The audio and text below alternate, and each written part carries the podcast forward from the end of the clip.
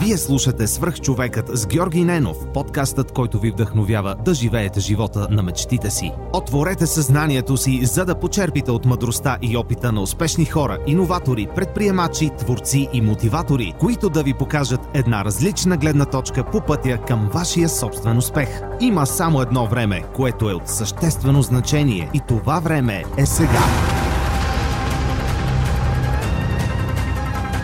Здравейте! Вие слушате свръх човека с Георги Ненов. Днес имам удоволствие да ви представя моят приятел Никол Матолов от Aesthetic by Science. Кук, здрасти! Радвам се много, че е така от дума на дума се разбрахме да дойдеш и да запишем, да разкажеш малко повече за, за вашите видеа, за вашия сайт, за вашите проекти, продукти, за теб самия, като човек, който се е върнал от Холандия в България, за да прави нещата, които обича. Та, моля те, представи се с няколко думи на хората, които слушат подкаста. Първо, мерси Жорка много за, за поканата. Аз много се кефа да участвам в а, такъв тип предаване. За мен е много яко, че стигнах и до това предаване най-накрая, защото го следя с интерес. И лично за мен е най-готино такова за self-motivation, self-help подкаст, че така че определено всички наши фенове, които ще го чуят, а, започнете следите този подкаст, защото много ще ви помогне. Ам, да, ти каза основните неща. Аз съм един от хората зад Aesthetic by Science, което е едно общество за научно обоснована информация за фитнес и за хранене, а, като нали, не искам толкова да фокусирам върху, върху това какво правим, защото в крайна сметка нашия YouTube канал има 230 видеоклипа, а, имаме две Facebook групи с доста, десетки хиляди хора буквално. Ам, и много хората веднага могат да влезат да видят какво правим на сайта. И много прозрачно това, което правим. Ние предоставяме информация, ние сме educators нали, на този етап по-скоро мисля, че това, което и, и моите последователи, които ще слушат този подкаст, биха искали да разберат, е общото моята история, откъде съм тръгнал, защо правя това, което правя. И както ти каза, аз съм учил в Холандия, бакалавър и магистър, бакалавър бизнес администрация и магистър финансиране и инвестиции, което е доста далечно от това, което правя в момента. И освен това аз бях и в много академична програма, бях много такъв нали, в фокусирам върху научното, много се чух дали да правя докторантура, защото общо заето изследвах придобиванията и сливанията на предприятия и дългосрочната възвръщаемост на стоковия пазар в следствие на тези придобивания и, и мърджери и така нататък. Но в крайна сметка и това, това е може би нещо, което Лазар каза и аз нали, рефлектирах върху него, е, че е, в смисъл не искам да кръда, това е определено негов цитат, но съзнах, че в един момент а, аз просто чета много повече за, за фитнес и за здраве. Но не защото ми е толкова интересно, поне на този етап не беше, колкото защото имах доста здравословни проблеми, които трябваше да, да разреша. И аз имам едно признание тук, което трябва да правя. Аз мразех фитнес. За мен това беше нещо супер глупаво, което правят някакви тъпи назовани батки. Аз не искам да се асоциирам с него. Кефа съм се винаги на по-индивидуалните спортове, такива, които искат експлозивност, пърговост, някакъв тип атлетичност, но честно казвам в ретроспекция не е имало нещо, което ще ме задържи дълго време на, на едно място и се занимавам с един спорт. А, като може би паркур, гимнастика много ме зарибяха, може би бях и първите хора в България. Но, но се контузих, спрях и заминах в Холандия да уча, където осъзнах, че не знам как да уча, не знам въобще какво означава да учиш защото мен в училище ми е било супер лесно винаги. Колкото елитно се води едно училище, то за съжаление в България образователна система е така, че не знам, хората се прокрадат между, между капките просто. Не е много трудно за мен да завърши тук. И в крайна сметка имах много стресираща първа година в Холандия, защото изискването беше за една година си вземеш всички изпити. Няма, няма как да оставиш да виси за втората година изпит, просто изключват. И в крайна сметка много ходах и при uh, Student Advisors, защото реално аз нямаше как да го направя това. И отидох и им обясних хора, имам проблем. Аз не знам, не мога да се концентрирам за повече от една минута върху една страница. И аз съм много тъп и упорит, защото като бях по-малък, моите родители ми казаха, че е много лесно отказвам. И аз се насърчих, нали, аз съм тъпо упорит. Но буквално тъпо е тук, трябва да се подчертае. Mm-hmm. Защото е добре човек да е упорит, когато, когато има смисъл и когато прави правилните неща. Нали, много е тъпо да осъзнаеш, че се катериш много здраво по грешния склон на грешната планина, не, не там, където искаш да стигнеш. Та, в крайна сметка, бях доста болен. Аз имах зверска инсомния, най-вероятно причинена от много стрес и въобще не можех да спа. Стигна се до момента, в който това че преминава втората година, която бях в университета. Спах буквално през една вечер. Една вечер спя, 6 часа максимум, една вечер не спя. И цяла вечер правя глупости буквално. И аз в крайна сметка, когато човек е толкова изтощен и изцеден, аз бях и примерно 59-60 кила, skinny fat, by the way, аз не можех да запомня 5% от това, което чета. И, и не можех, няма как да, да справим добре в университета. И в крайна сметка винаги човек в такава ситуация, която знае, че има здравословен проблем. Аз си разболях доста тежко от някои различни неща, бях някакви много тегави антибиотици. И в крайна сметка беше ясно, че това, което трябва да променя първо, да почна спортуване и да почна да се храня добре. И така почнах да ходя на Извинявай, че те прекъсвам. Как стана ясно? Ами за мен винаги е било ясно, смисъл спорт и хранене означава здраве. Нали, не съм... Mm. Това е било възпитано в мен, защото моите родители, а, нали, въпреки че когато съм бил малък не сме имали почти никакви възможности, едно от нещата, за което винаги са задели пари, за две неща. Образование и културни събития и спорт. Това са двете неща, за които моите родители биха седнали да помислят как могат те да заделят за мен и за сестра ми, за да отидем на музей, за да отидем на театър, за да отидем на концерт и да отидем на спорт. Какъвто искаш. Нали, ако трябваше мина през всички уроци за пиано, за китара, нали, ще съм капризно дете и те, въпреки че нямат а, възможности или ще ги натовари много, те ще го направят, да. Mm. Ще го направят да се случи, защото знаят, че това, когато се възпита в едно те от ранна възраст, или поне тогава са го знали, това остава за цял живот. И аз, нали, без да го мисля, директно почвам да го прави. Сега баща ми е на 54, скоро стана 55, той от 30 години не е спирал да тренира. 4 пъти в седмицата минимум. То е страшна патка, отига доста тежко. А, и майка ми също, те спортуват и се поддържат много. Може ли да се каже, че твоите родители са пример за теб? Абсолютно. Аз, а, те са най-големия пример за мен. Мисля, те за мен са постигнали, като си има предвид къде са тръгнали, са постигнали супер много. Хора, които не знаят въобще дори английски язик, до mm са издигнали в, на международно ниво в Западна Европа в много големи корпорации, до много ключови позиции, просто защото са имали амбицията да, да го направят и да има по-добро бъдеще за мен и сестра. Кой е най-добрият урок, който си научил от баща ти и от майка ти? Да не се отказвам, определено, и да, и да мисля винаги. Спирам просто и да, и да мисля нещата, не просто да действам и да съм един бачкатор, а, да мисля защо правя това, което правя, как го правя и докъде ще ме доведе. Супер. Да се върна обратно. Бях доста, доста болен и почвам да, да ходя на фитнес, а, за да може да се оправя буквално. Ам, аз, аз честно казвам, винаги съм се хранил добре. Аз не, не мисля, че тогава съм се хранил зле. Всички основи, които един човек би, би спазвал, аз ги правя, защото аз не обичам и джънк За мен шоколади и такива неща никога не са били изкушения. Аз обичах да ям салати и меса, такъв тип неща, които се виждат нали, като здравословни. И изведнъж имаше трансформация за 4 месеца от някой, който не може да спи, болен е, нали, всичко му е тежко. Просто се натиснах този път да го направя навик. Това нещо хора на фитнес, без още да имам представа какво правя. Имаше супер трансформация. Аз почнах изведнъж да, да спя много по-добре. Като да започвам това, че започнах да спя, и в същото време, нали, вече мозъка ми работи много по-пълноценно, почнах да помня всичко, почнах да, да се концентрирам много по-добре върху, върху това, което правя. Започнах наистина да разбирам нещата, които уча. Буквално, буквално имаше някаква страшна трансформация. Аз много се скефих, казах, че това е нещо, което не трябва да спирам да правя, дори да не ми харесва. И естествено, лека по лека започва да ми харесва. А, нормално е и човека, като види някакво физическо развитие, се зарибява, особено ако е по-амбициозен. Аз а, много обичам да надграждам това, което прави, да ставам по-добър в, в нещо. А, затова и като бях по-малък, почвах нови неща, защото за мен беше самия процес нали, на това да, да напредвам, да имам прогрес. Много ми харесваше, не толкова да, идеята да, да правя определено нещо. Та, в това нещо наистина задълбах.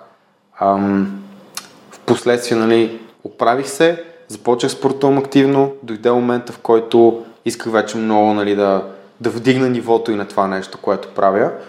И работих с няколко различни треньори тук в България, но аз... От разстояние? Не, не, не от разстояние. На място. А, ходих и при една диетоложка. Това е докато си бил примерно между Да, като семестри. си идвах между семестрите, аз изкарах и мал, един период от половин година, мисля, че тук, между бакалавъра и магистъра. И, и в крайна сметка, дори в ретроспекция тези хора, въпреки че сега не, не споделяме същите вярвания, те се опитаха да ме предпазят, защото видях, че отивам в някакво положение на вманячаване. И аз а, придобих едно така нелеко хранително разстройство, което бях обседен от това да ям само чисти храни. Ам, и изключвах цели хранителни групи, хранех се зверски рестриктивно и до момента, в който вече аз съм антисоциален.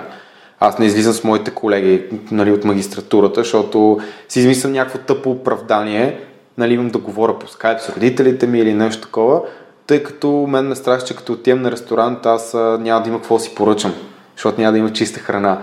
И вече някакви наистина антисоциални, налудничеви поведения, което лично за мен е... Аз тогава не го осъзнавах. Нали, когато човек е в, в това положение, аз си мислех, че всички други са луди и аз съм супер нормален и че те буквално се самоубиват, нали, как може да ядат сол, примерно. Нали, ужас.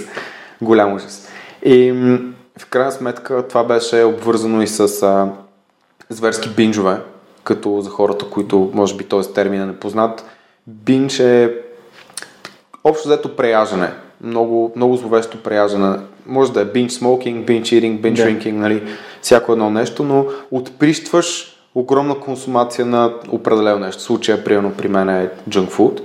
И да кажем, аз 3-4 седмици ям по 1000 калории на ден, което е безумно, преди че тренирах 6 дни в седмицата, супер мощно, силово, кардио, албала. И на седмия ден, примерно, аз живеех 7 момчета, които ядяха само junk food и пушха трева и играеха компютърни игри. Аз бях абсолютен аутсайдер. И някой ми дал, примерно, някакъв бомбон, защото има рожден ден и аз изяждам бомбона.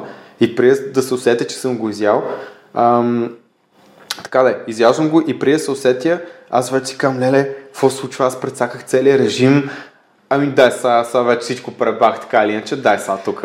И се почва примерно две големи пици, два големи шоколада, ама смисъл някакви зверски пряжения на, на едно ядене, които ме боли стомаха, кръмпира, аз лежа по земята вече.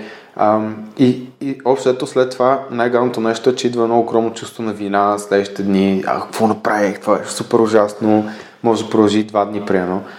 Въпреки, че мен никога не е било повече от ден. И, и, се, и се наказваш. Нали? Аз съм утре и други ден ще правя тройно кардио, защото виж какво направих. И това е един ужасен, порочен кръг, в който, mm. когато някой влезе, много трудно да излезне. И в моя случай, аз тогава много исках да се вия за първ път така по-изчистен и по-релефен, защото бях натрупал малко повече мускулна маса. След около половин година видях, че аз съм натрупал мазни съм стопил мускулна маса. И си казах, чакай малко, какво се случва тук? Това е обратното на това, което искам да се случва. И в крайна сметка, един ден, както четях някакъв пейпер, който беше обвързан с финансиране, с економика, и си викам, бе, няма как да няма такива неща за тренировки и за хранене, я дай да потърся. И това беше момента, в който почнах да бинж ридвам буквално всичко, което е научно и е свързано с тренировки и хранене.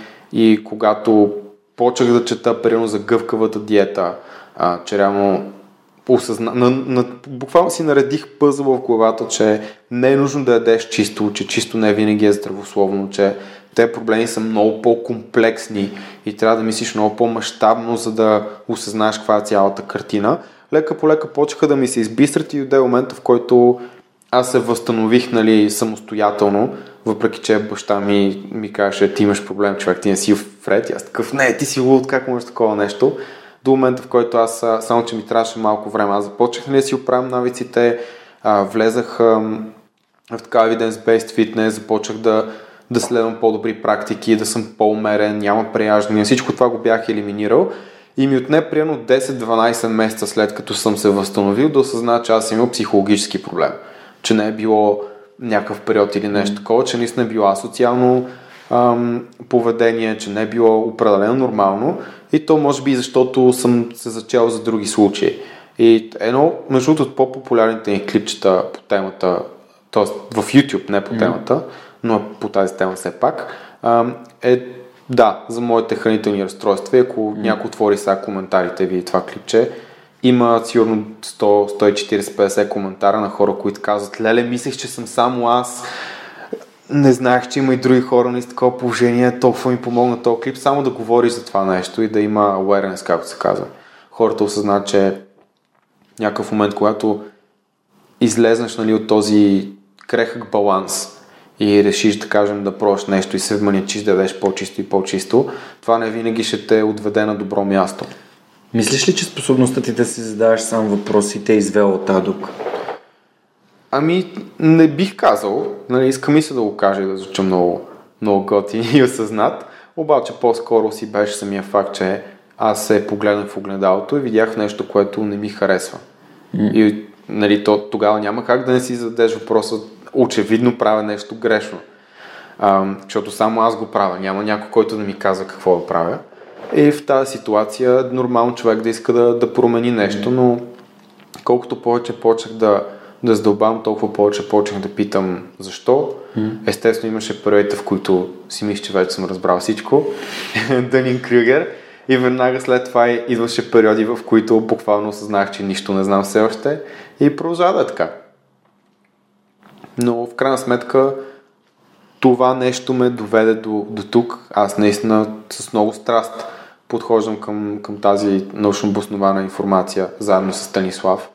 И това е нещо, което ние решихме да правим и да, да разпространяваме в България. Добре, как се случи така, че ти завърши и... Ами да, това е съвсем не свързана история, не бих казал, че е свързана, защото аз завърших, имах а, кратък стаж в един asset management фонд в Холандия, който по това време беше, може би, най-големия в Холандия и правех 6-месечно проучване за агрикултурния сектор, което беше зверски интересно, между другото. Но в крайна сметка аз просто не успях да си намеря работа. Иначе определено за мен имаше сериозен social pressure, както и, от родителите ми. Естествено, те искат да се реализирам на някъде, където има възможности за мен mm. нали, в света на финансирането, защото в България няма нито една инвестиционна банка. Има Citibank, които имат много ограничен ограничени операции, така да се каже. Ам, иска да се реализирам все пак това, това нещо, което съм учил. Аз си го избрах, въпреки че аз си го избрах, защото беше най-престижното и най-трудното. Исках да покажа, защото от бакалавър искаха да ми изключат сигурно пет пъти, че няма стана така нещата и в крайна сметка завърши в едни сини от най-добрите оценки. Така че беше чисто от проба и над. Mm-hmm. Не беше, защото наистина това беше нещо, което искам да правя. Тогава и не знаех но наложи ми се да се върна в България, но стигнах до тук, до това нещо, защото среднах, а, срещнах сродна душа. И мисля, че това е едно от най-важните неща, когато човек иска да направи нещо, особено ако не е селф-стартер или няма самочувствието, трябва да имаш добър екип. И тогава срещнах Станислав, с който правим този, този проект. И то беше много странно. Аз карах един курс тогава, който беше точно за научно обоснована информация, но без идеята да правя каквото и да. Аз го правих със себе си. Аз исках просто да уча повече. И тогава една наша обща приятелка ми свърза мен и Станислав и буквално след около час, който той просто ме разпита какво, какво има в курса и аз почнах да му казвам и той много се изкефи и не сещаш как има един сноубол ефект. Вие си задавате повече въпроси, отколкото си отговаряте и не можете просто да, да пишете по-бързо. И след втория час някъде осъзнахме, че нещо ще се случва. Mm. И една седмица по-късно вече, вече бяхме почнали да работим по първите статии за сайта, мислехме име, бяхме пратили на две места и ни правят лого. В смисъл, че буквално човек, който аз не съм виждал никога Запознали сме се случайно, ние дори не се бяхме питали кой какъв е, откъде. Смисъл, здрасти, аз съм Станислав, здрасти, аз съм Никола и това беше всичко, което знаем. Hmm. Всичко друго беше просто това проучване, нали, това как се прилага практически тази информация, тази тема, това, това, това, това, това, това. Много натурално се получи. Mm. И какъв е резултата в момента? Резултатът е, че продължаваме вече 2 години и 3-4 месеца, откакто има сайта и две години и 7-8 месеца, откакто работим заедно с пълна сила, с пълна газ. И за всичките ни нали, недостатъци, например това, че не работим добре организирано, всички крайни срокове, които сме си поставили някога, не са били спазени. Най-силното нещо е, че има тази страст, която и двамата споделяме и не е имало нито един момент, в който трябва да се питаме какво правим и защо го правим. Което е, може би най-важното нещо. В смисъл, целите винаги са били супер ясни в екипа, без да се говори. И това е нещо, което лично аз мисля, че е най-важното за един екип. Всички да знаят какво случва, защо случва, каква е тактиката, каква е стратегията, какъв е планът за дългосрочно развитие.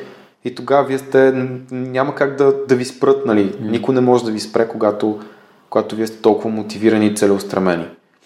Мислиш ли, че вашите ценности съвпадат? Съвпада, да, определено. А това важно не? Това е адски важно, защото стане един от хората, които са истински добри. От, от, отвътре просто на този човек му идва да прави добри неща. Той, той има и, и аз и двама, и, и аз и той има много силно изградена представа за това какви хора ние искаме да бъдем. Ние искаме хората да ни разпознат като хора, на които могат да имат доверие, хора, които никой няма да излъжат или да направят нещо за собствена изгода. А, ние сме добри приятели, не само един с друг, но и по принцип ние искаме хората ни възприемат като добри приятели, които могат да имат а, доверие. Mm. Държим на семейството си много. И аз и Стан, въпреки че надявам се, че има подкаст него, той ще разкаже за, за неговото, неговата история е зверски интересна. Той е okay. човек, който е почнал от... Аз имам много висок старт. И това не е мой личен успех, това е успех на моите родители. Стан има нулев старт и е прескочил през такива трудности, за да стигне тук, където аз, аз съм супер изумен от него. Но, но да, ценностите и тази представа, която ние имаме един за друг, а, т.е. аз имам за себе си, той има за него, много бихме се разочаровали, ако ние излезем фейк хора. И ние сме... Не отговаряме на това, което ние имаме като представа за себе си. И това са ни основните принципи и ценности, които съвпадат. Да правим добри неща, да ги правим като хората и да помагаме на първо място. Когато започнах подкаста, много често задавах въпрос за автентичността, който искам ти задам сега пак.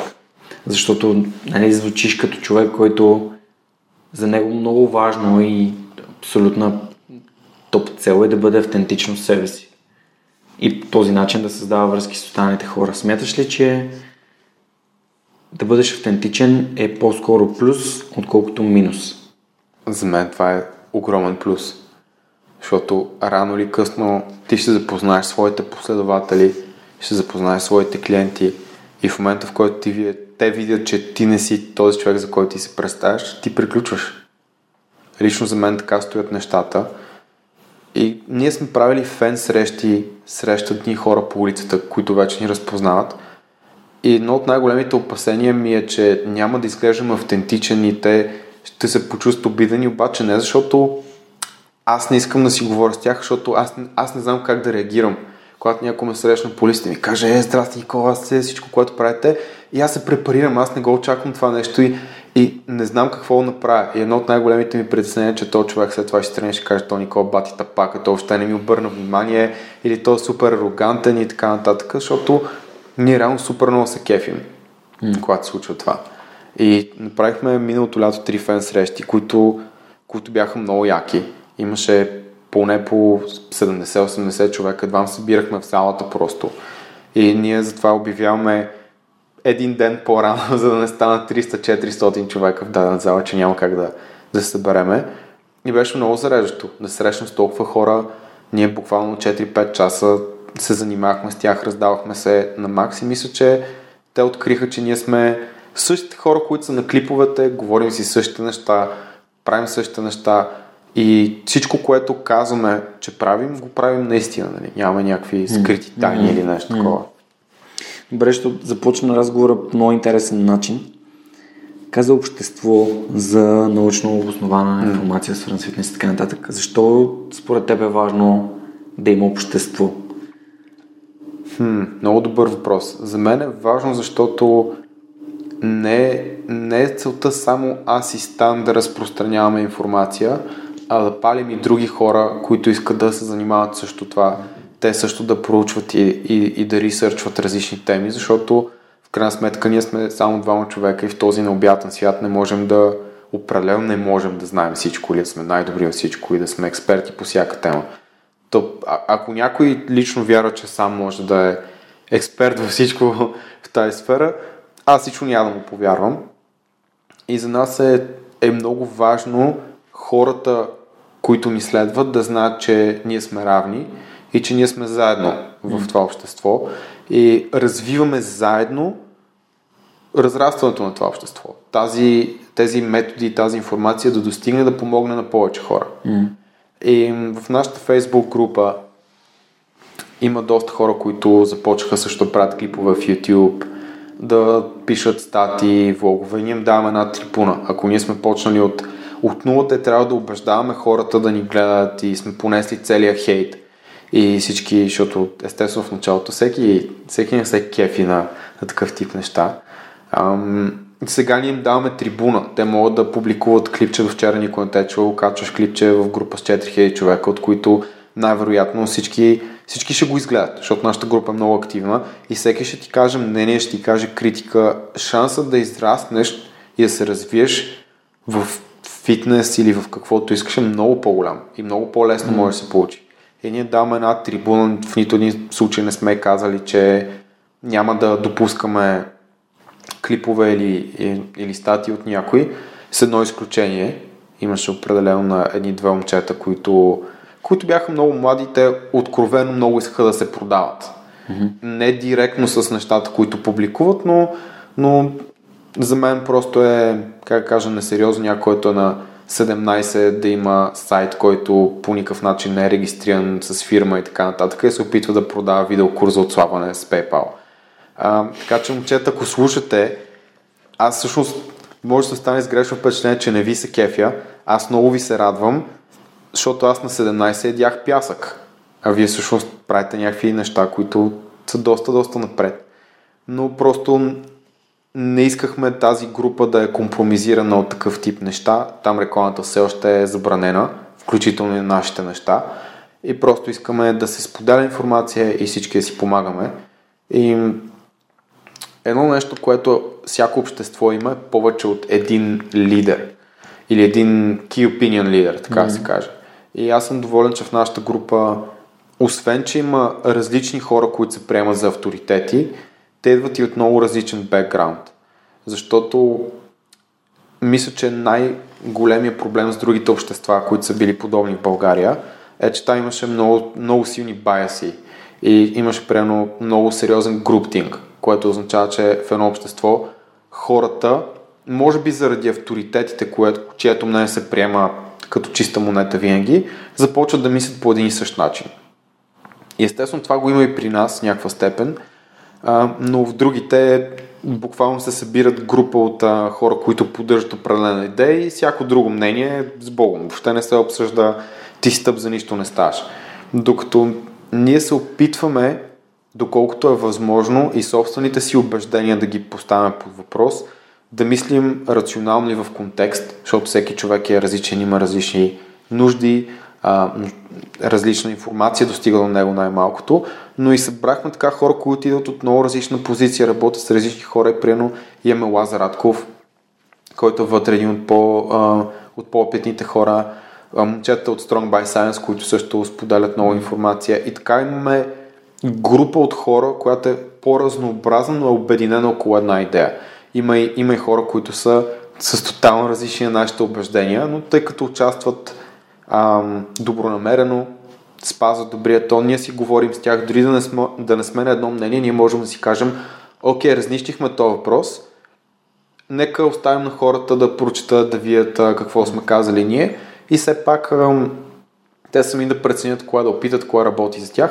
И най-важното е, че ако няма спорове, ако няма дебати, ако няма просто, както, както да кажем, разправи или сблъсъци между авторитети, няма да има напредък. Ако всички си седим в тази група и си казваме всичко, което работи X, Y, Z и всеки друг го махаме или го банваме, никога няма да напреднем и ние.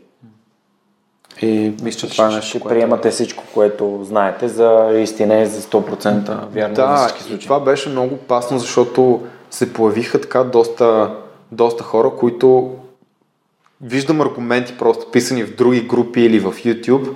Никола каза, че еди какво си, еди какво си и, и това е. Смисъл няма, защото Никола каза, значи това е 100% истина, което е опасно. Първо, това е голяма отговорност за мен и стан, защото ние казваме някакви неща, но не всеки може да ги постави в контекста, в който ние ги имаме предвид.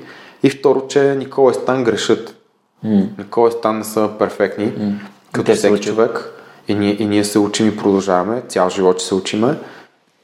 Така че не искаме, не искаме да, да липса това критично мислене, което mm. преди липсваше и да го предадем на нашите хора. Ние можем да дадем информация, но по-добре да им дадем и, и, и това да мислят критично и да поставят под въпрос дори това, което ние казваме.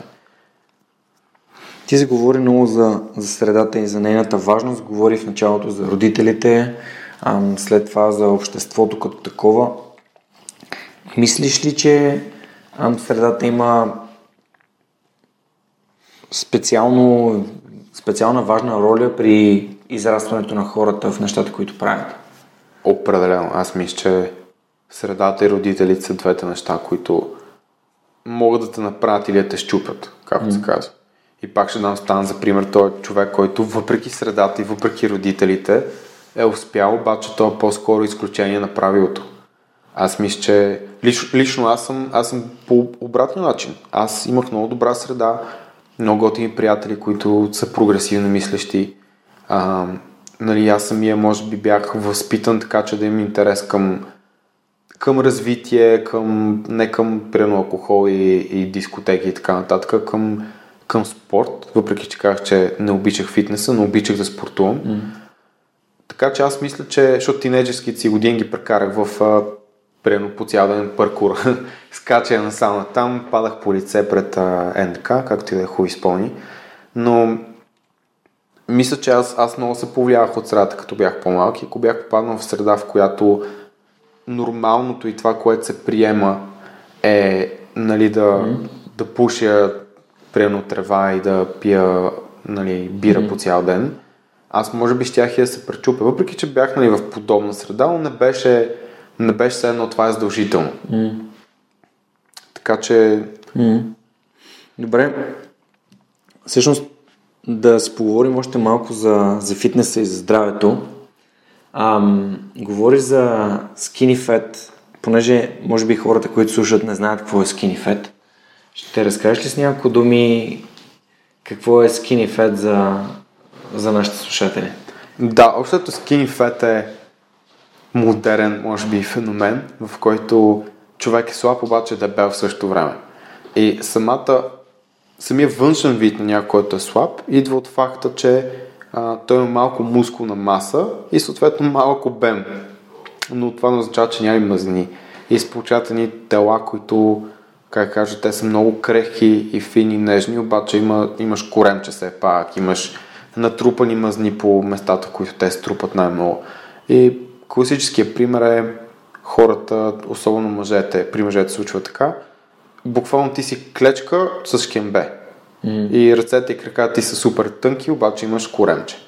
И това е skinny fat. При, при дамите по-скоро нали, външния вид е, е такъв, че наистина момичето може да изглежда фино, малко и така нататък, но когато си свали дрехите е малко коремче, има по-овисно дупе, такъв mm. тип неща. Mm. И затова се появяват и термини, като искам да се стегна. което буквално искам да се стегна, обаче не искам да правя мускули, което е много грешно, защото това е единствения начин да се, да се стегнеш, да промениш телесната композиция спрямо повече мускули и по-малко мъзнини. Mm. Това е една, според мен, много важна тема, за това, че мускулната маса не значи да си огромен и да си нацепен. А, чувал съм доста жени, които казват, ами аз не искам да имам големи ръце или да имам а, плочки или там. Но да направиш ръце като жена, не знам нали е много лесно, всъщност. Ми, не е особено лесно. И аз тук използвам много често един цитат, това е едно да кажа, че излизам да тичам малко и ме е страх да не стана маратонец, прено, който ще чупи рекорди. Ако беше толкова лесно да се изгражда мускулна маса, аз нямаше да съществувам в този си вид.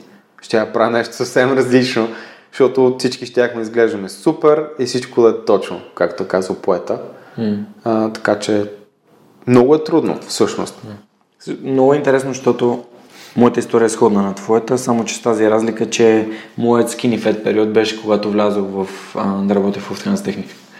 И тогава натрупах доста бързо, доста мазнини и доста имах стрес, много голям стрес тогава. 2013 година в началото. И се погрижих за себе си и това беше нали, един вид от ключ и следващите развития в моя живот. Та, доста се препознах в твоята история. Супер. М- ти сподели, че доста четеш и доста се интересуваш и посещаваш курсове, които те развиват. Можеш ли да посочиш книги, ресурси, общо взето курсове, които са ти били полезни и смяташ, че е хубаво повече хора да знаят за тях? Ами, аз само държа да отбележа, че мисля, че един от най-големите ми лични проблеми, нещо, което искам да променя ми е една от целите за 2018 е да чета повече книги, защото mm. аз чета, но, но не чета книги. Не обичам да чета книги, защото повечето пъти са много разтегнати, информацията я получаваш на лъжичка през 10 страници, а, може би защото бях свикнал да чета повече академични статии, където много бързо и синтезирано получаваш много информация, може да анализираш и да прегледаш веднага. Та, аз обичам да чета по-научни статии а, или статии, които са написани от хора, които четат научни статии, с целите да бъдат четени от други хора, които се интересуват от това. А, така че по, нали, написани малко по-прост език, но все пак вътре има много цитати, има доста информация, за мен е важно да има и практически приложения, но определено има книги, които доста са ми повлияли и курсове, които много са ми повлияли. Специално мисля, че някои от най-добрите курсове са безплатни и са в YouTube. Има толкова много безплатни ресурси, че просто не знам повечето хора какво чакат. Могат буквално да отворят YouTube или Khan Academy или каквото и да е да почват да учат в момента сега нещо, което е практически приложимо, можеш утре станеш, да кажем, програмист и така нататък. Познавам много хора, които са научили да програмират от YouTube и от подобни сайтове, да пеят адски добре, включително в групи, всичко. Mm. Така че за мен е а, една от най-добрите информации в интернет е безплатната, което е удивително просто, защото преди 100 години е трябва да учиш в университет, да имаш академично познание или евентуално да пътуваш 40 км до най-близката библиотека, в която евентуално има някои от книгите, които бих ти потрябвали, докато сега всичко е в джоба ти.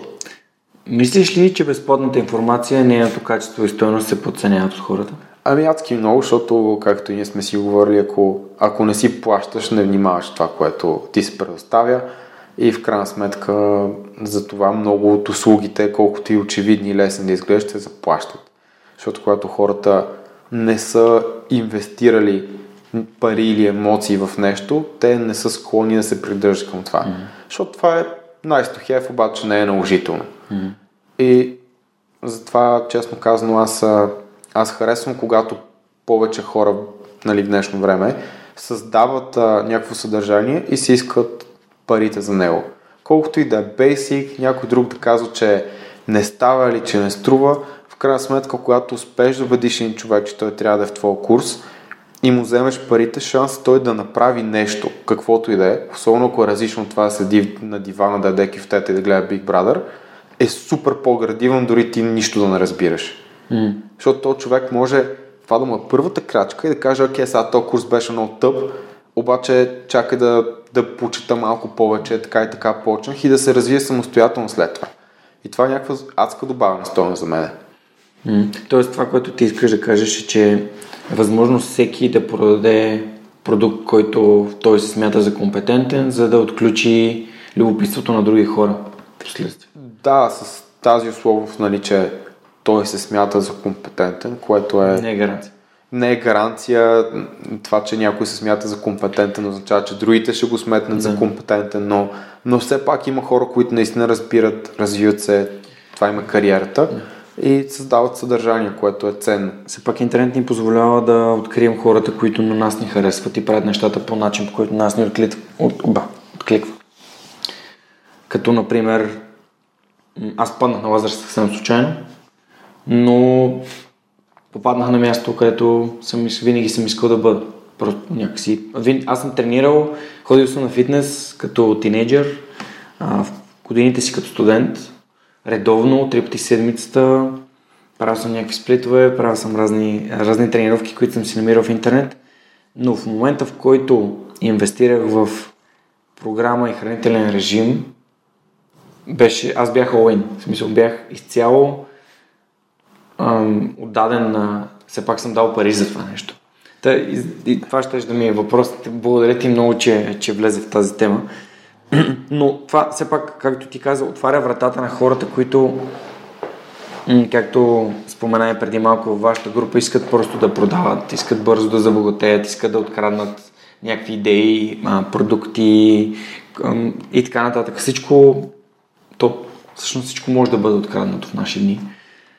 Но все пак, ако ти искаш да продадеш нещо собствено и твое, нищо не ти пречи да го направиш. Естествено, обаче аз не мисля, че някой може да открадне това, което аз там знаем.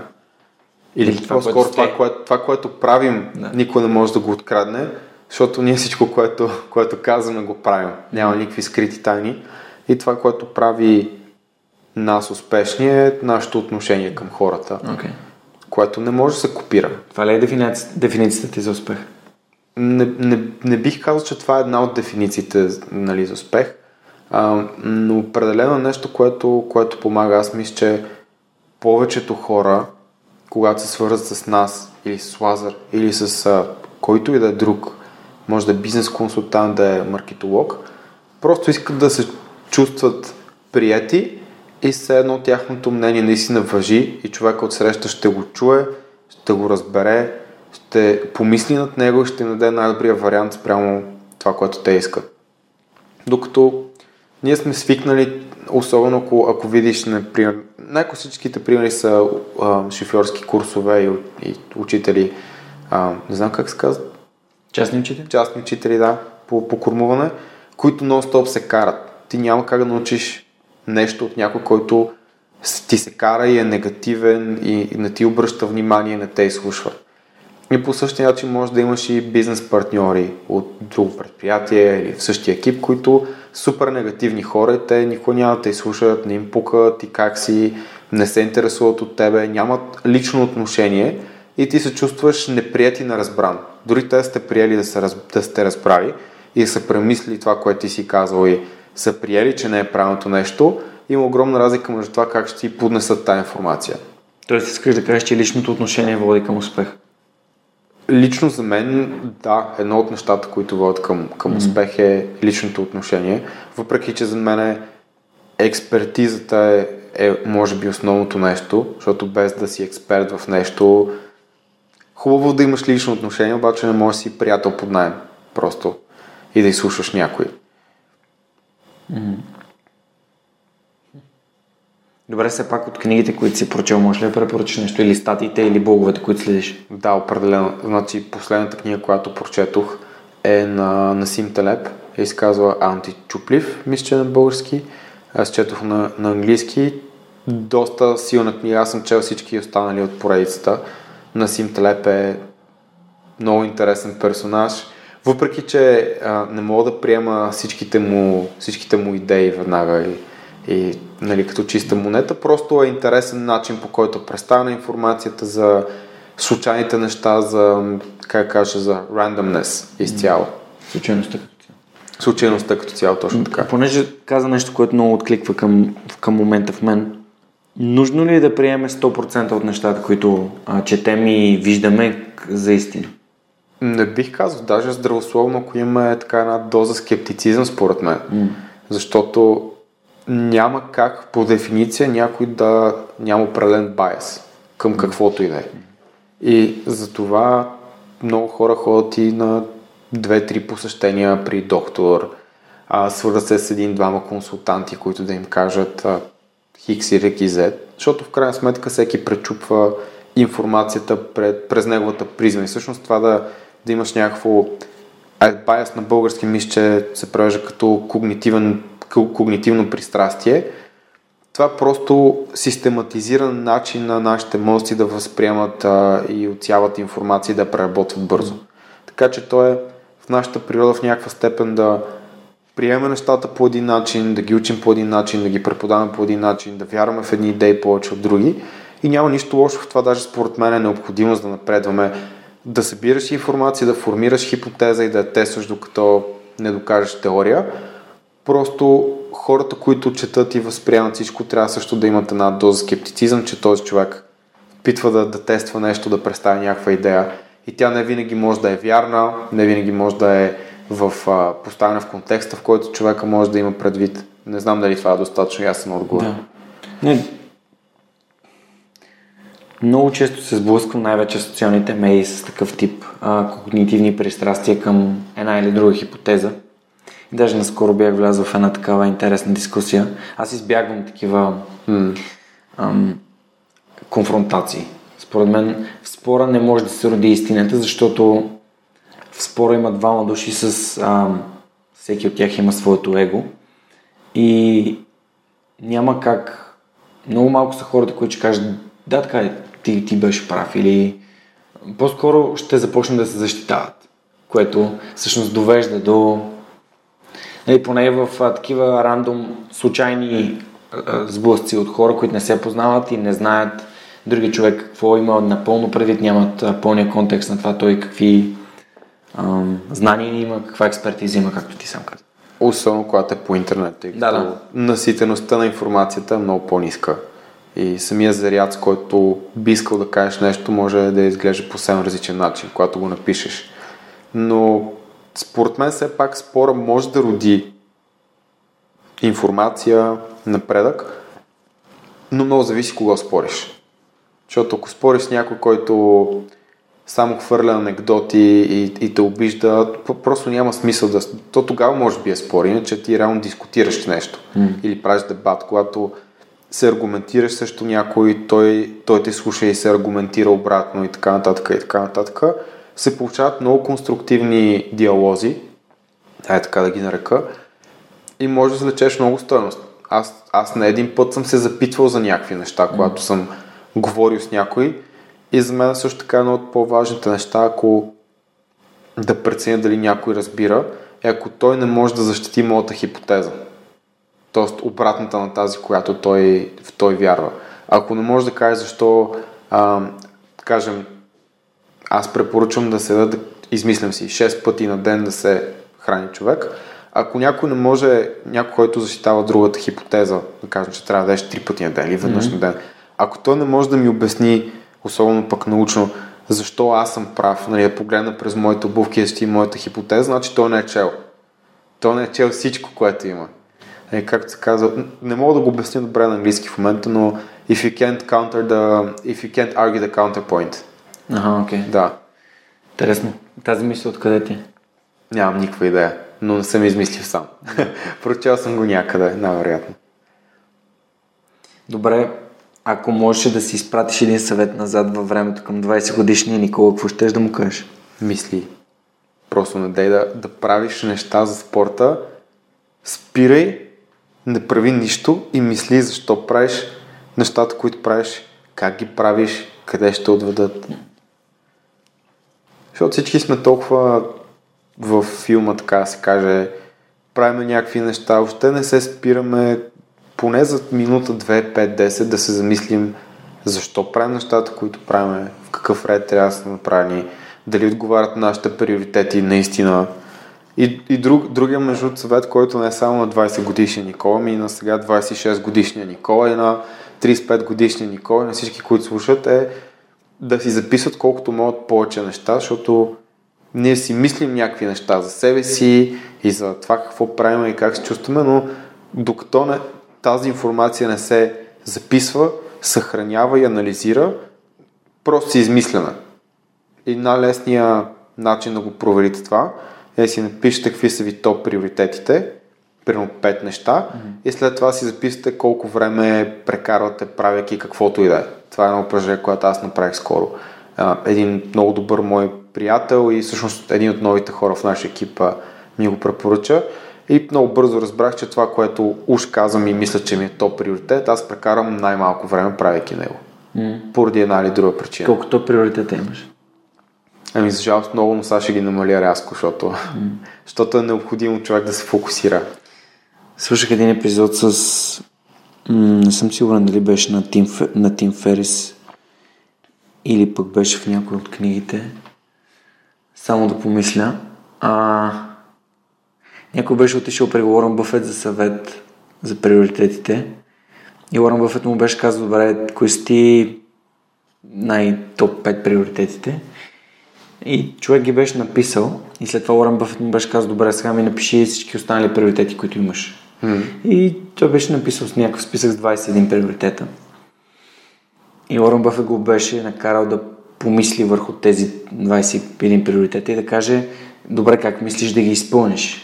И ам, героят в случката беше казал ми, ще работя по тези пет, те са ми основните, обаче от време на време ще използвам и тези долните 20, някои от тия 21 приоритета, ще работя и по тях, защото в дългосрочен план искам да се сбъдват. И Лорен Бъфет му беше казал, не си разбрал изобщо задачата. Нали, всички останали, освен топ 5 приоритета, отклоняват от твоя фокус и от най-важните неща, които искаш да направиш. Ам, като се сетя, ако се сети до края на епизода, естествено ще споделя къде, къде точно го чух, защото последните дни ходя пешна работа. Опитам се да, да, да си правя допълнително крачки, т.е. Да, да се движи повече. Чувствам се супер добре.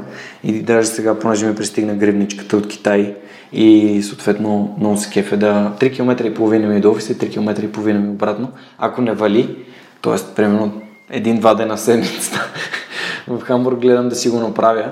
Ам, и слушам някакви аудиокниги и подкасти, за да мога да, да правя по-добре това, което правя и което искам да правя. И това супер много нали, релейтна към това, което ти каза. Така че понякога имаме прекалено много приоритети. Ще да питам, кой ти е то приоритета в сферата на здравето? Нали, другите неща. Е, лично или цяло? Лично, да. Да. Ами, в, в личен план определено топ приоритет, понеже личното ми развитие и здраве в момента не са ми всъщност топ приоритет аз ги поддържам и ги правя, защото са необходими за да си достигнат другите приоритети, но ние имаме много планове, така да се каже, които искаме да реализираме. Mm-hmm. И в крайна сметка аз се възприемам повече като предприемач в момента, отколкото каквото и да е друго. Mm-hmm. И един предприемач, когато иска да успее да пробие, особено в а, нещо, което има такава конкуренция, да кажем като фитнес или дрехи и така нататък, му е необходим фокус. Така че аз не, не бих казал, че в момента... Здравето ти е фокус. То ми, е, то ми е фокус по, по дефолт. Въпрос, mm. че аз не, не се стремя да правя всичко на 100%, защото искам най-доброто, най-доброто развитие на моята физика. А, и в момента съответно се храня по-интуитивно, тренирам по-интуитивно, защото първо в момента няма кой да взима решенията вместо мен, което е нещо много важно. Аз почти винаги работя с треньор, на който аутсорсвам decision making защото това е някакъв допълнителен стрес. Тоест ти който... самия работиш с треньор. От... Да, аз не съм спирал. Това е един от малкото периоди в момента, в които аз не работя с никого, но 3 години и половина задължително работя с един или друг треньор и ги сменям, за да може да уча нови неща. Добре, ще те питам защо, но ти отговори тук, да, защото да. за да можеш да учиш нови неща. Окей, а, след като ти ползваш треньор, това може би е доста, доста интересно за отбелязване, защото ти не приемаш, че знаеш всичко. Ами не е само това. Аз не мисля, че основната причина че не знам всичко, защото напротив, аз знам много добре как направя всичко за себе си. Въпросът е, че на мен ми трябва някой, който взима рационални решения. Аз съм най-много емоционално инвестиран в себе си, като всеки един човек. Mm. И е много по-лесно, когато сам се опитваш да се тренираш, да се подлъжеш, че нещо ти трябва. Когато няма дейта, както каза много добър мой приятел Мари Томич, когато някой му каже нещо, аз искам еди какво си или аз имам нещо, нужда от еди какво си, той казва data over drama. Къде е датата? Да. Къде, първо, покажи ми, покажи ми къде е тогава. Та, по, по същия начин и, и за мен е важно да има някой, който взима рационалните решения.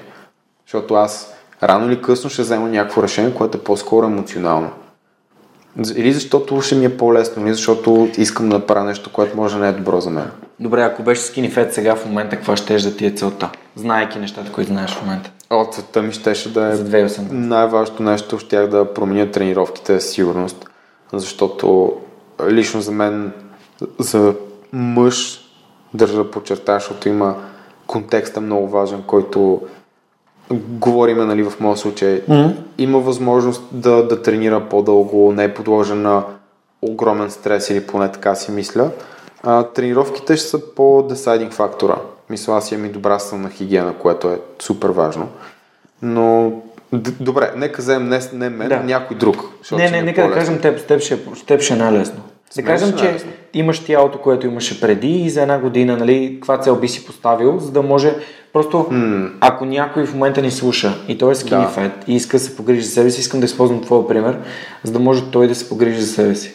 Окей, разбрах. Значи, първото нещо, което бих направил автоматично е да анализирам колко добре спя и на колко стрес съм подложен и не става въпрос само продължителност на съня, дали спя дълбоко, ам, дали се будя често нощем. Сънят и стрес трябва да са овладяни на възможно най-добре, защото в крайна сметка оттам, оттам мога, това може да повлия най-много на възстановяването, на а, хормоналната среда и аз честно казвам, тъй като съм имал проблеми с съня, може би затова ми е така тема, която много обичам, но и Станислав също много работим върху това, защото просто това е, това е един такъв мастер а, регулатор на всякакви хормони, всякакви функции в тялото. И най-дългата ми статия за съня и един от цитатите там, който винаги казвам, когато някой пита, защо това е важно, е, че имаше едно проучване, в което изследват, а, не беше малък брой хора дори, и ги лишават от сън в продължение на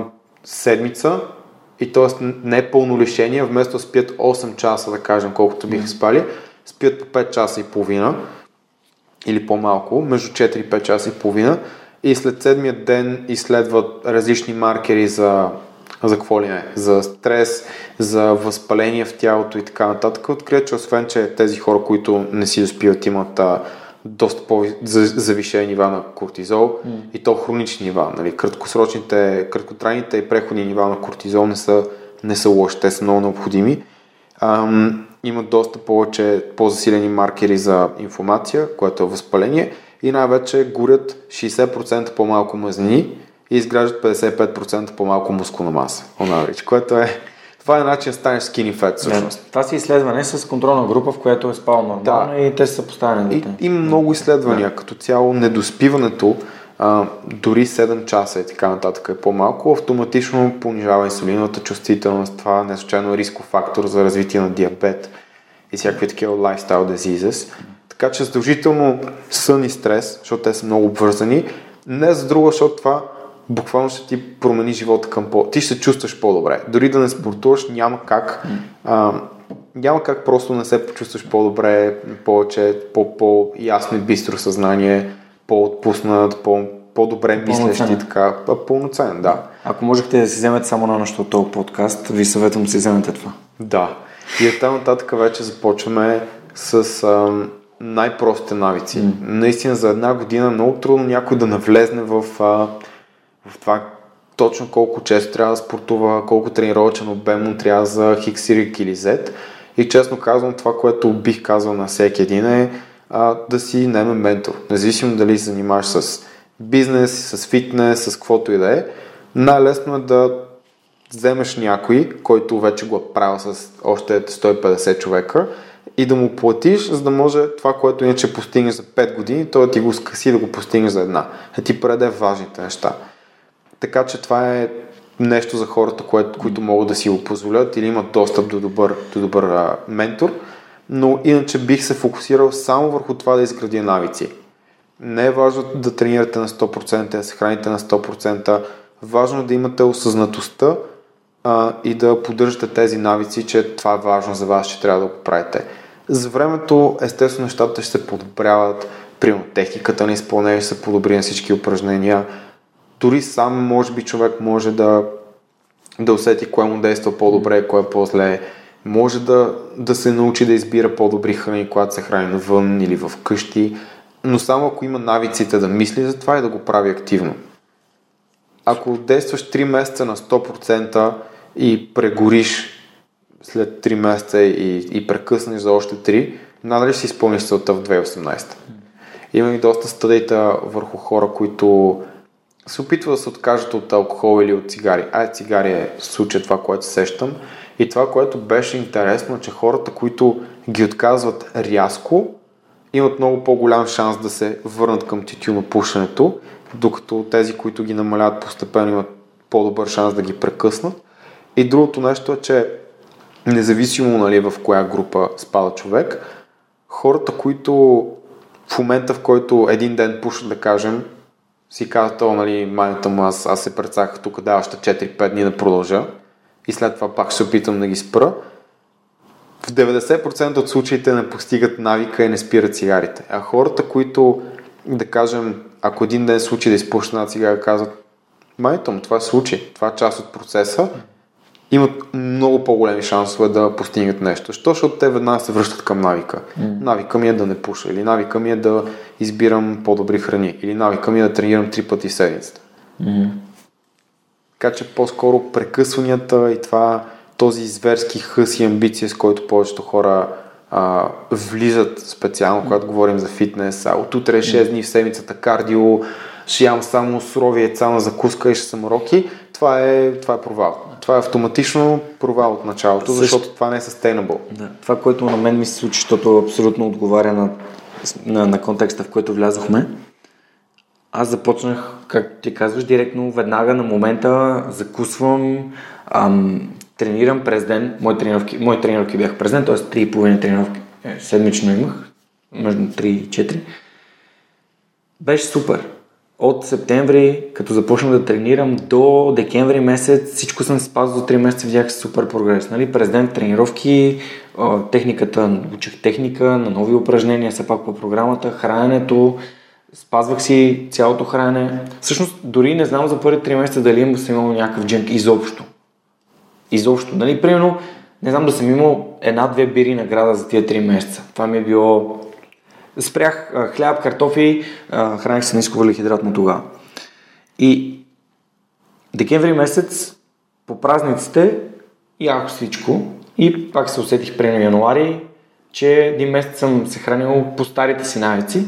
Си казах, о не, не, пак се връщам. Пак се върнах, долу при още 3 месеца и пак имах примерно един месец дупка. Обаче през това време някакси имах, бях в all Mm. И това ми позволи за по-малко от една година дори да изкарам плочки, нали, което имах супер голяма вътрешна мотивация. Ние с Лазар много пъти сме си говорили за това, че вътрешната мотивация е супер голям ключ. Тя може да ти позволи, нали, може да ти позволи изобщо да, да не посегнеш повече към а, цигари, към всякакви неща, които не са окей okay за теб, но е важно, както ти казах в началото, да не, да не стане, да не влезеш в крайност. Абсолютно. И аз с хората, които работя в момента, защото помагам с онлайн предизвикателството на лифтолифте, опитвам се да им кажа хора, ако искате един ден от седмицата да си изберете някаква храна, торта или баничка или там, каквото и да е, направете го награда. Нека то да бъде, окей, това е, положих усилия, това е моята награда, друга седмица пак. И така, един вид се опитвам да, да махна тази вина, защото вината е това, което те връща в обратно, в, в дупката. В, поне това е при мен така се случи. И, и общо се работи. След това вече почнах да надграждам, да надграждам, да надграждам, промених си целите и... Работи като... Става? Аз не обичам да казвам на хората, че нещо им е награда mm-hmm. в такъв смисъл, защото те, те си мислят, че това е нещо, което те трябва да изпълнят и автоматично им се полага награда mm-hmm. в момента, в който го направят. И просто е, лично за мен е лош майндсет, не казвам, че mm-hmm. не работи. И по-скоро ти правиш това, което трябва, пак го прави, просто имаш свободно хранене, когато прецениш да кажем, yeah. и то е, по някакъв начин ти се вписва в, в режима. За да не свикват с този нали, реборта навика, но, да. но, но разбрах какво имаш предвид и това наистина е много по-добра стратегия, отколкото ти да искаш нещо, а много да го искаш 5-6 дни и след това да не издеш една баничка а, ами след 30-дневното предизвикателство да задеш една баничарница. Защото тогава идва проблема. Да. Абсолютно. Ам... Ако можеш да опишеш своята свръхсила, упоритост ли ще е? Не бих казал. Аз не, не съм сигурен дали имам свръхсила. Не мисля, че съм я... Имаше една, коя би била тя? Не знам. Свръхрационалност, може би. не знам. Що свръхрационалност? Ами, мисля, че, че за някои неща съм много рационален човек и успявам да, как кажа, да... Преди малко каза, че искаш да си вземаш треньор, за да бъде някой по-рационален от теб самия. Да, да, но аз, когато става въпрос за мен, не съм рационален, няма как да бъда. Okay, тоест... Или поне не на 100%, но това с треньора е и, и чисто от гледна точка аз казах, че не искам да взимам решения. Защото аз съм натоварен адски много това да взимам много решения всеки ден за 100 неща. И в някаква степен това изчерпва моята воля, моят волеви ресурс. Искам, ако мога да премахна и да елиминирам някакво решение, да го да не трябва да, да, да взимам избор. Аз така приемам си приготвях, когато работех корпоративна работа, всички дрехи седмицата в неделя. За всеки един ден, за да не трябва да ставам сутринта да се чуя какво да правя. И това, това е много, много подценяна техника за намаляване на стреса, което е едно доста сериозно нещо, ако искаш да се чувстваш добре просто. Велизар има такава техника в епизод 21. Той споделя, че си приготвят дрехите за следващия ден, вечерта преди това. Задължително. За да може да, той, а, как го казваш, а, енергията ти за взимане на решения, един вид го описваше като имаш някаква, някакъв лимит на енергия. Волеви ресурс. Волеви ресурс, да. Така го описва и той. Ми, то, то е много интересно, защото и когато говорим за, за хранене, особено хората, които са на диета, така да се каже, имаше едно стъди, в което просто изследват колко пъти на ден хората взимат решение само за храната, когато са на диета. Mm. И е между 180 и 230 пъти. Цитирам тук, някъде в този диапазон е, което означава, че между 180 и 230 пъти на ден ти трябва да си кажеш не е то бомбон, аз ще си поръчам броколи, какво ще ям до вечера, дали да е пица, не ще е пилешко филе, прямо с броколи. И това, когато го сложиш с, да кажем, стресираща работа с много крайни срокове, с кофти шеф или цял ден ти си менеджер, ти си people person, трябва да взимаш решение. Един човек от твоите хора не харесва другия или са се скарали или днеска имаш 5 дедлайна и не знаеш какво да правиш. Това нещо се натрупва. И вечерта, като се прибереш и трябва отново да се допиташ твоя волеви ресурс и да питаш, да кажем, себе си, а, дали да потиснеш твой инстинкт да изядеш цяла пица от Доминос или да си направиш пиле с броколи, което ще отнеме половин час, шанса да направиш грешния избор се увеличава. Колкото повече други решения имаш да взимаш, колкото по-стресиран си. И в някаква степен затова предварителното подготвяне на храната, дори не само дрехите, си е подготви за 2-3 дни напред, много помага и кара хората са по-постоянни да не си ам, изневеряват на диетата. Mm-hmm. Съгласен съм напълно с теб. Така е, да. И при мен, и при мен беше така, защото се опитах нали, да, сега да си тренирам по предизвикателството с другите трениращи. И в дните, в които имах храна подготвена предварително, дори примерно като се върна от работа, знам, че имам храна в хладилника. И съм такъв, а, това е супер, ако аз знам, знам какво ще имам. Смисъл, изобщо да. не го мисля. А не, че съм такъв, са трябва да мина през магазина, какво си купя, влизам в магазина, виждам разни неща, които не трябва да имам. Взимам си и така нататък. Да, абсолютно. Супер. Аз пазарувам много бързо. В смисъл, че аз винаги знам какво ми трябва. Влизам в магазин, буквално за една минута си имам само нещата, които ми трябват и не се не обикалям по всички щанове. Аз обичам да пазарувам по списък. Обаче само по списък. Така, Моят списък е в главата ми, но и аз обичам. Да. да. Защото като имаш, искам да отида за това, това, това, това, това и после знаеш, че всичко ти е, го имаш, го имаш подготвено. Супер.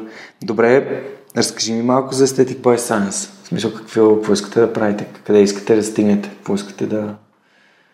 След една година да, да можете да погледнете назад и си кажете Вау, гледай как, как успяхме за, за една година да постигнем това. Много труден въпрос защото и ние сега се питаме какви са те неща, които искаме да направим следващата една година, но като цяло готвим доста интересни неща на стоп. В момента изработваме все още част от нашите нови тенски дрехи и така нататък. Работим с една много готина дизайнерка и виждаме определени ниши в пазара, които бихме искали да се опитаме да предоставим някакъв качествен продукт на, на хората там, където липсва. Имаме протеинови барчета, които в момента са спрени, тъй като има производствен проблем и, и му хлясат малко бързо, а, защото нямат консерванти и подсладители. Имаше някакъв замърсен продукт, който се опитваме да изолираме. Опитахме се да направим фракционни тежести за тренировки, което са дискове по 100, 250, 500 грама. Позволяват много по-лесен и безопасен прогрес залата, но се сблъскахме с производствени проблеми отново тъй като а, аз честно казано направих едно клипче, много хора реагираха, нали, е, това е България, тук е така. Аз го гледах. Да, аз не мисля, че, че тук е така. Нормално е, нормално, когато се опитваш да правиш нещо, срещаш трудности. Толкова беше лесно и всичко се получаваше, Всички щяхме сами да сме си шефове, да имаме фирми, да работиме и в крайна сметка това е един от рисковете. А, когато работиш и искаш да направиш нещо, нормално да не се получават нещата от първият, втория, от десетия път. Mm. Има много такива примери. И ние ги приемем много, много стоически тези неща. Мисъл, естествено, на никой не му е приятно да, да загуби или да не успее да направи нещо, което иска. Обаче това са, това са ценни знания, които ние придобиваме, знаем какво да, да не правим за бъдеще и естествено това, което казах и по-рано, няма как да, да огрем навсякъде, да пишем статии, да правим видеоклипове, да произвеждаме 800 неща, да искаме да развиваме 50 дигитални продукта. Просто много е готино, че имаме толкова възможности за развитие, обаче проблема е, че когато човек не е фокусиран и не работи върху тези топ 5 приоритета, за които говорим, защото все пак ние имаме и приятелки, а, имаме семейство, имаме съвсем различни задължения, всякакви. И не е реалистично просто да успеем да направим 20 неща едновременно. Така че това, което искам да видя следващата една година е да завършим нещо до край и както ние го искаме, да сме постоянни и фокусирани и в крайна сметка, когато ние сме постоянни и фокусирани и завършим нещо до края, наистина направим завършен продукт, а не да има някакви пропуски. Мисля, че тогава и всички хора, които ни следят, ще получат максимална стоеност. Защото ние се опитваме винаги да, да добавяме много стоеност, която, която наистина ще, ще има ще има примерно а, някакъв импакт, да, ще има полза върху хората. Това ли е за предприемачеството? Да, за мен със сигурност предприемачеството е да, да добавяш стоеност. В смисъл, че ако ти не добавяш стоеност, не, не съм сигурен дали има смисъл да съществуваш. Като стоеност може да е мотивация, може да е нещо супер, а, нещо, което не може да хванеш в ръцете си, intangible, mm. така се каже. Пример пак с курса по-рано, който казах, да кажем, че курсът е, може да не е супер добър, който някой е направил, обаче самата ти личност е много мотивираща. И ти като водеш на този курс, не си нахъсваш хората да променят нещо, за мен това е стоеност. Съдържанието може да не е стоеностно, но твоята персона или личното ти отношение или X, Y, Z могат да добавят стоеност. Но най-лесно е хората това да го гласуват с техните портфели. Mm. Така че дали някой добавя стоеност, дали е достатъчно, само потребителите и пазара могат да преценят. Добре, отиваме към последния въпрос за епизода и то е, ако можеш да погледнеш напред в бъдещето, примерно поне 20 години напред, къде искаш да се видиш на 50, примерно, и какво би, искаш, би искал да си постигнал? Доста добър въпрос. Не мисля, че имам готов отговор, но честно казано, аз, аз бих искал, когато стана на, на 50, същите хора, които сега ме следват и имат някакво лично отношение към мен и ме гледат като авторитет, да продължават да го правят и да ме помнят заради добрите неща, които съм направил и начинът по който аз наистина съм успял да им, да им помогна. И това не го казвам, защото искам някой да ме, да ме харесва, а защото това означава, че аз съм направил достатъчно и, и стойности неща, така че хората да продължават да, да вярват в мене и, и все пак да можем да сме и, и не само да има връзка, нали, авторитет и последовател, по-скоро приятелски отношения и всеки да знае, че може да ме достъпи всеки един момент и аз колкото и да съм се развил или да не съм се развил, да съм изпаднал, а, да се отнеса с уважение към този човек, да му обърна внимание и така нататък. Мисля, че това е...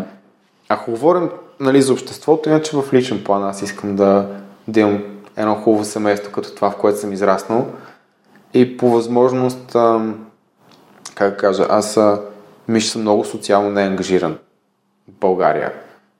Нали, говорим за протести и така нататък, mm. социална дейност, изразяване на мнение, участие в различни групи.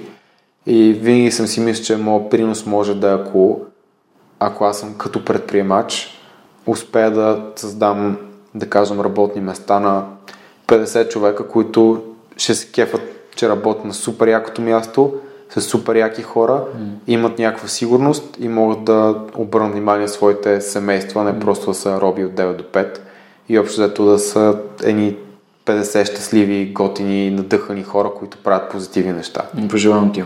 Мерси много.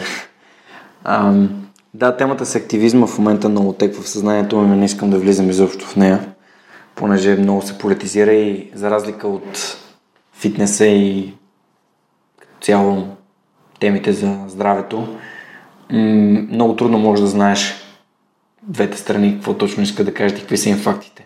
И какви са им, как се казва, да hidden agenda. Това е термин, който моя а, приятел Кирил Юнаков ми, ми сподели наскоро, се разсъждавахме там по един политически и економически проект.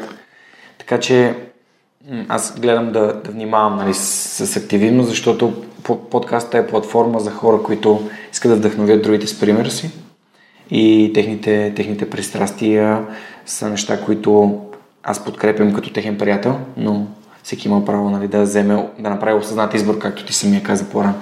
Благодаря ти супер много, че участва в Сръх човека, беше супер интересно. А, ако може да кажеш само да оставиш контакт, къде хората могат да те намерят, ако искат да, да работят с теб, ако искат да... Ами, със сигурност най-доброто място е да започнат от нашия YouTube канал и от нашия Facebook, като не бих казал, че всеки на всяка цена трябва да работи с мен. Mm.